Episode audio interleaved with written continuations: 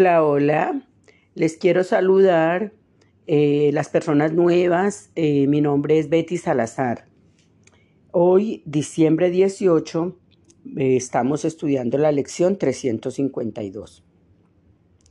La lección 352 del curso de milagros dice, los juicios son lo opuesto al amor.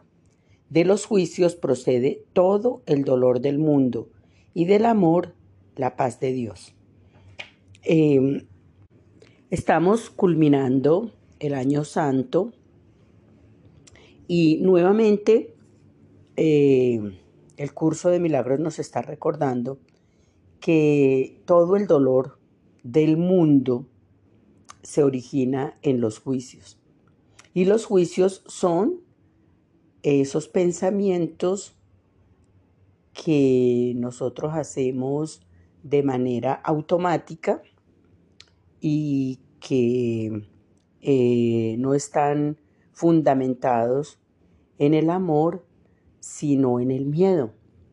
Entonces, eh, cabe aquí recordar a nuestros filósofos de la antigüedad, eh, especialmente a Marco Aurelio, a Séneca, pero en este caso especialmente a Epícteto, porque él nos eh, enseña que eh, bajo nuestro control casi no hay nada. Incluso la mayoría de los pensamientos que llegan a nuestra mente eh, no podemos controlar, no podemos controlar ni siquiera esos pensamientos que llegan.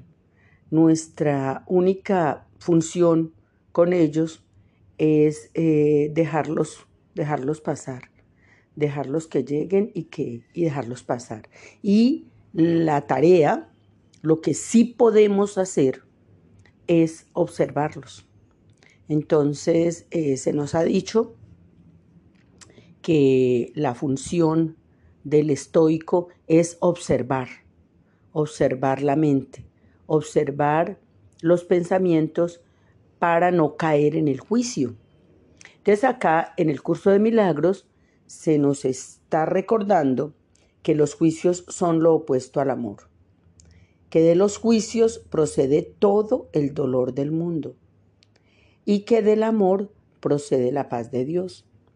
Entonces, em, lo que nos, mm, la lección, la lección nuevamente es volver a la observación, lo que eh, en otros en otros textos, por ejemplo, eh, en los cuatro acuerdos, se nos está hablando de estar, de estar eh, presentes, de estar presentes.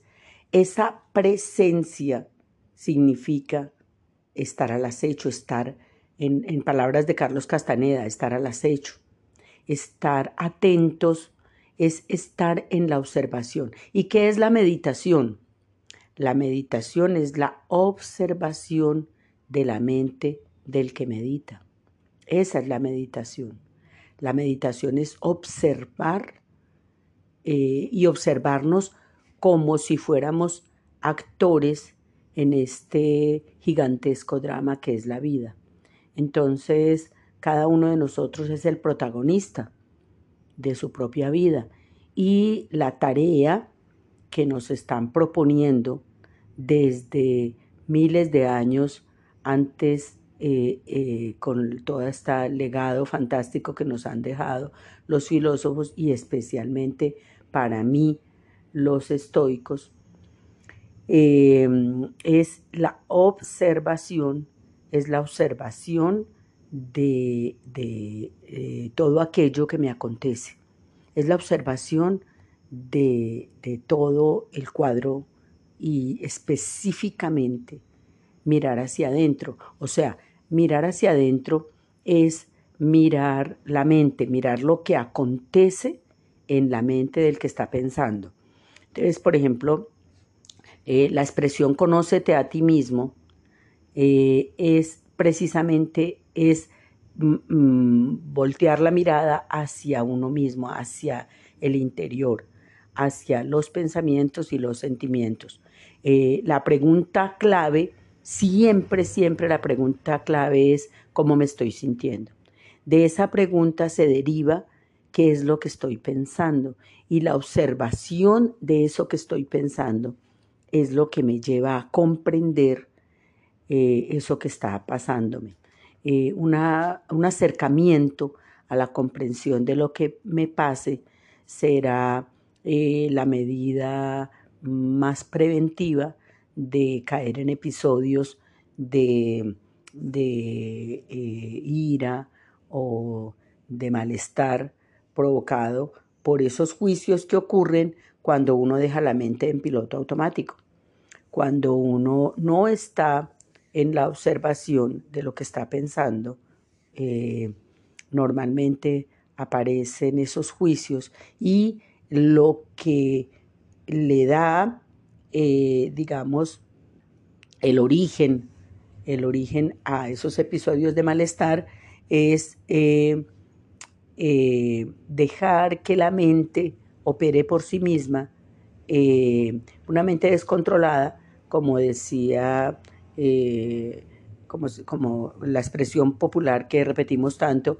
que es eh, que la mente es la loca de la casa. ¿Por qué? Porque si la dejamos en piloto automático, ella misma va a, a recurrir a todos esos pensamientos del pasado para establecer juicios, en la mayoría de los casos juicios de valor, en los que vamos a estar catalogando las cosas como buenas o malas. Eh, bueno, en el caso de que las cataloguemos como buenas, pues no van a producir malestar, pero cuando las catalogamos como malas, como no me gusta, como me agrede, como soy víctima, como no me lo merezco, etcétera, etcétera, todas esas expresiones en las que eh, antiguamente eh, era normal eh, que la mente juzgara de esa manera. Entonces vuelve la mente a recurrir, si la dejamos en piloto automático, vuelve a recurrir a esas antiguas costumbres y volvemos a caer en episodios de, eh, de desolación, de amargura, de no disfrute por la vida.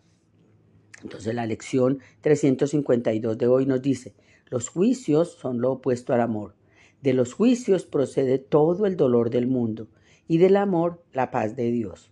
Entonces, para entrar en la paz de Dios, eh, la, propuesta que nos está haciendo hoy la lección 352 es eh, eh, observar la mente para no volver a caer en los juicios que son los que nos llevan a esos episodios.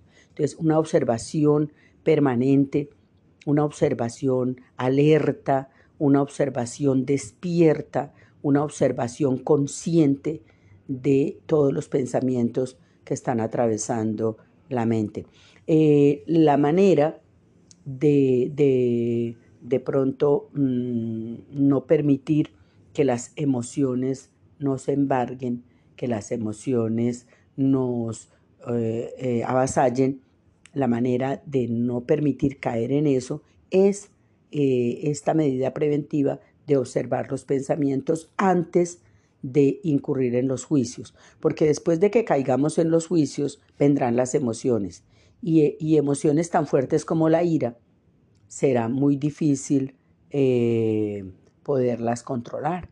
Entonces, cuando ya estamos eh, presos, sumidos en una emoción muy fuerte, pues allí lo que tendríamos que hacer sería observar esa emoción, observar eh, los, pensamientos asociados a ella y seguir eh, eh, abrazando, admitiendo, aceptando que estamos sumidos en esa emoción, aceptarla, digamos, vivirla, experimentarla y a través de la conciencia eh, razonada de por qué caímos en esa emoción, dejamos, digamos, nos permitimos, nos permitimos la comprensión de qué es lo que nos está pasando y eh, llegaremos a la conclusión de que tuvimos un pensamiento en piloto automático